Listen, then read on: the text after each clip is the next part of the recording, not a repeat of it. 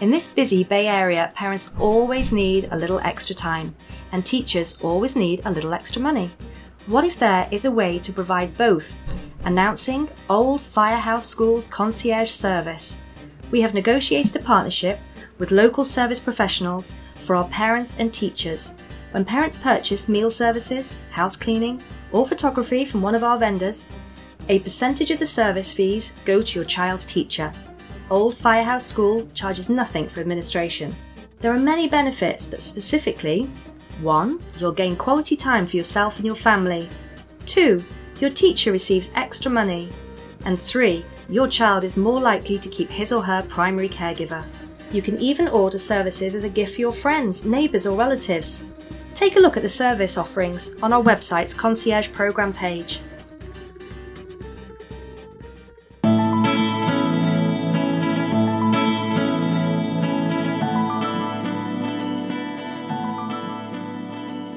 Hello, and welcome to Fireside Chats on the Young Mind. I'm Dorothy Stewart, and I'm here with Alex Dutton and a very special guest, my friend Judy Van Hoorn. Judy and I have known each other for about 40 years, we just figured. We actually were in graduate school together at UC Berkeley getting our doctorate. Since then, Judy has been a faculty member at University of the Pacific and Mills College. And Judy's written two books on play and many articles and contributed books too. She is an expert on play. And today she's going to talk to us about grandparents and play. Welcome, Judy. Thank you. After all these years of writing and talking to early childhood folks, I decided, since I was a grandparent, that that was my next love to write and to meet and talk to grandparents about the importance of play in their own lives as well as the importance of playing with their grandchildren and what it means to grandchildren. Now, how many grandchildren do you have, Judy?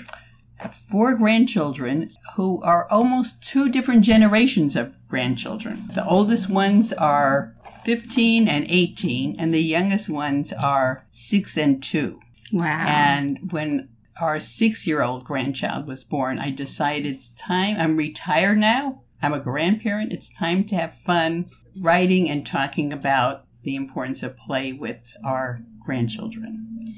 What makes you want to write this particular book? When I've talked to grandparents with a theme that comes up all the time, and I wonder if you have had the same experiences, that grandparents love to talk about their grandchildren. And when they talk about their grandchildren, I think at more than half of what they talk about is playing with their grandchildren, how much fun they have, and how they enjoy the fun their grandchildren have and the joy in their grandchild's eye. And that's why I've called it the gift of play. Can you explain a little bit this concept of play?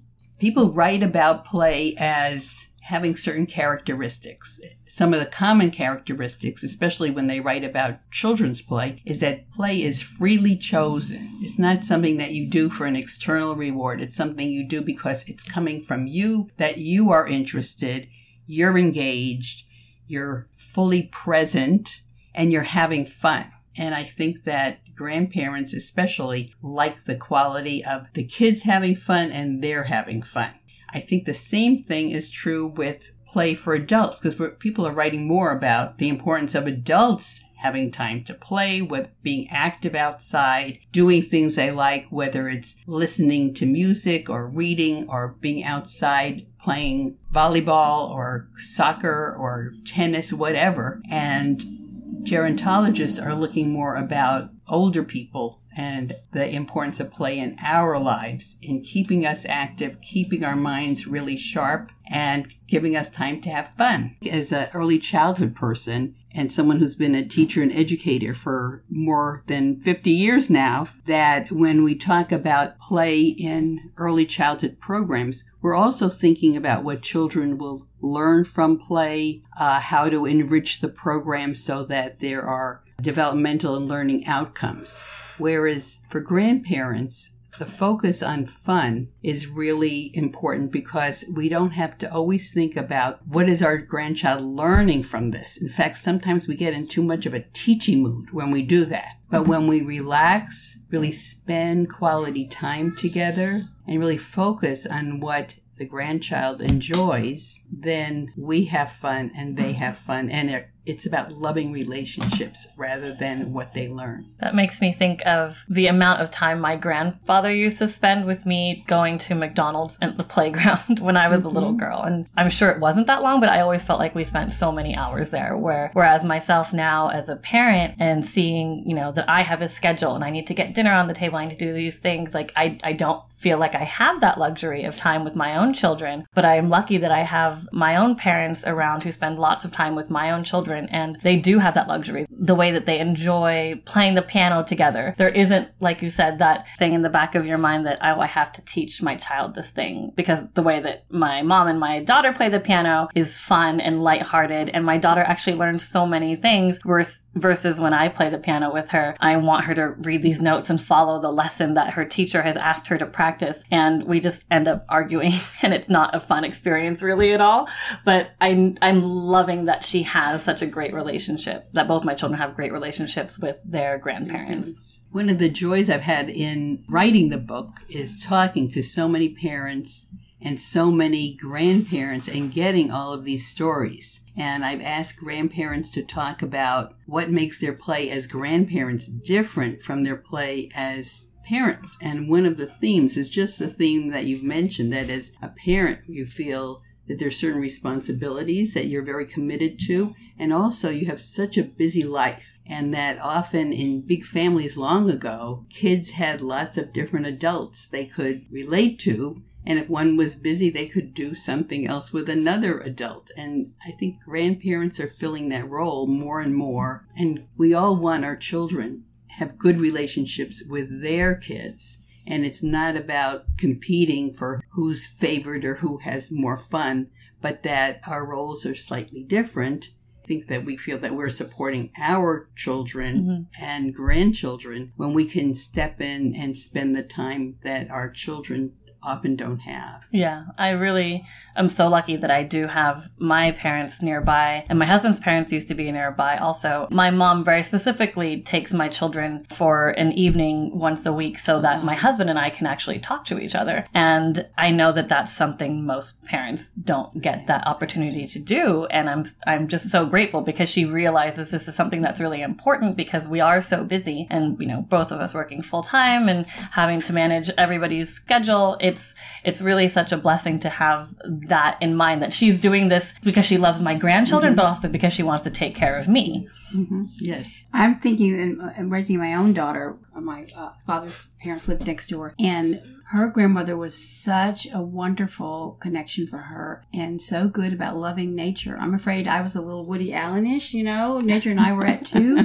but my daughter is a primatologist and I think it's largely because of her grandmother who would watch for hours the cats and the deers and the snake and we never got bored watching that. So I was just so grateful to grandma for giving that to Jackie. And again, now she's a person who devotes mm-hmm. her life to nature. Mm-hmm. So we need those grandparents to give that attention, just like you say. I have a question though. My grandfather mostly, his role was to read to us. Do you count that? as play or connection? Oh, for me, reading is one of the primary ways that I like to play. And it's just like singing in the shower. I don't sing in public, but I love to sing in the shower. I don't know that I would read to great audiences of people, and I don't see myself as a natural storyteller. But when I'm with the grandchildren and when we're sitting, reading, cuddling up on a sofa together, feeling the warmth of each other. It's just such a natural thing to talk about, to read a book, a book that we'll really enjoy together. And I get lots of great ideas from librarians and lists of great books from early childhood teachers. And picking a book that will be just right for that child at that time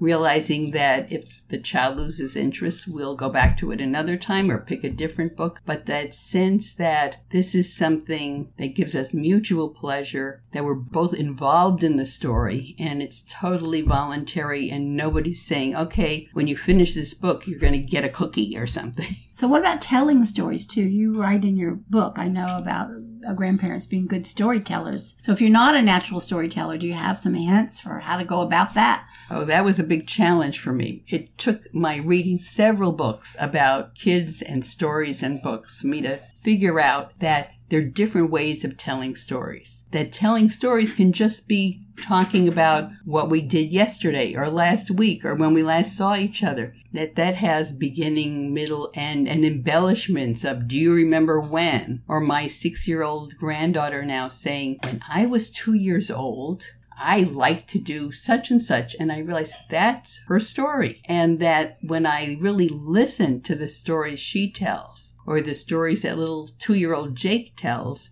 I'm really encouraging them also to think of themselves as engaging storytellers and kids who are going to like to read and like to be creative with language. I think too that grandparents can be the historians, keepers of the family history. And so much of the stories, like you said, doesn't, they don't have to be these really important events, but just what did you do when you were a little girl? What did you play with when you were five years old? And my children love hearing the story of when my husband would get in trouble with Oh, his dad yes. at dinner time. And I don't know how many times they've asked to rehear that story of, you know, Halabiji, tell us what you used to say to Papa when he wouldn't eat his dinner. And that's just become a story that they like to hear. And it's, it's wonderful that they have this sense of history too, that their parents at one point were little and that their grandparents had these lives too. That's a great example about how we can continue that oral tradition of parents and grandparents having the oral history of their family and talking about what they like to do. In fact, thinking about what you like to do, what your parents like to do, the games your parents played, or the games that they invented. That's the kind of really living play mm-hmm. that we want to recapture. What about if you're just a talking grandparent?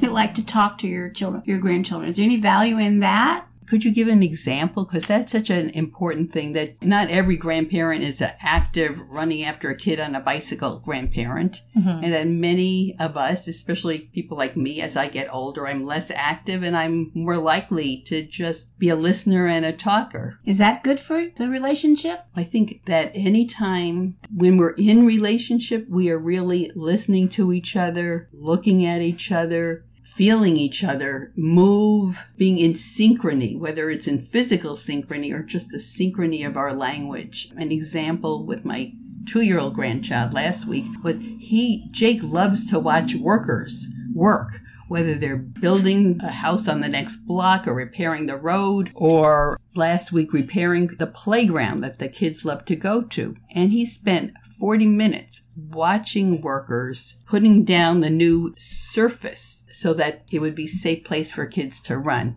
I frankly lost interest after the first five minutes, but I was so engaged in standing there with him, his holding my hand and just talking about look what they were doing. And he would tell me what he saw them doing. And I would realize, oh, know, here's just, we're talking about sort of everyday things. And that's when you think about our connections as adults and making friendships. It's all about that exchange of just those incidental conversations that we have that really builds closeness. Yeah. And those shared experiences. Yes. Too. It reminds me of attunement with, uh, with Yes. toddlers that we talk about all the time, being able to attune. How about with a pre-verbal child? Are conversations important to them also? I feel that we play with and talk to our children from when they are, and grandchildren from when they're newborns. And when you think about the little games that people play, just a rocking game. When I see a grandparent with a newborn or parents with a newborn rocking, usually they are humming a tune or saying some little words or just reciting something or just, you know, hey, do you want me to rock you? Oh, let's do this or let's do that. And in fact, in those very early conversations, it's the adult who has the conversation. The adult is modeling how conversations work. When I see a parent or grandparent with a newborn or in the first few months, they're actually saying both sides of the conversation. Do you want me to rock you? Yes. Look at you. You're smiling. Let's try rocking you more. Oh, they're taking both sides. And eventually the child, by that social smile that lights up at about four months, is non-verbally giving you those messages. And then later on, it becomes verbal as the child becomes a toddler and says two or three word expressive sentences like, look, airplane, go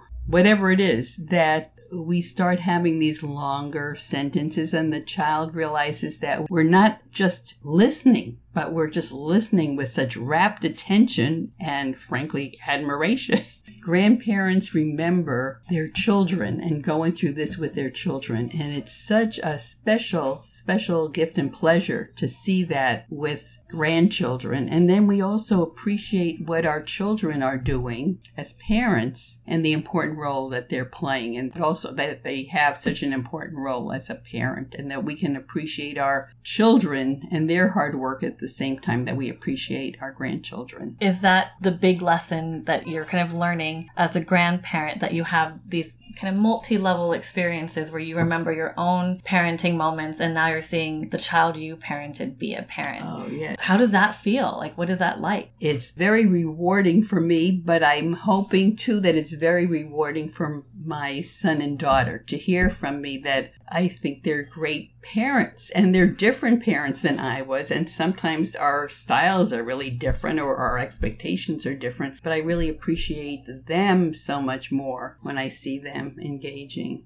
Oh, that's really lovely. Is there any other message you'd like to put out there in the world at this time, Judy? Actually, there are three messages, so I'll make Okay. it short. Okay. I won't make it them into long stories. Okay. First, I really appreciate the opportunity to come here and talk about grandparenting because obviously that's something that is really important in my life and the lives of many of my friends. Secondly, for me, I think the more grandparent figures a child has in their lives, the richer their experiences will be. And it's also great, I think, for parents to realize it doesn't have to be a biological grandparent, but many kids, including my kids and grandchildren, have different quote we call them honorary grandparents. You know, people talk about the na- we have neighbors down the street who really have the same playful older neighbors with time who have playful relationships with grandchildren who come over and or take a kid to the park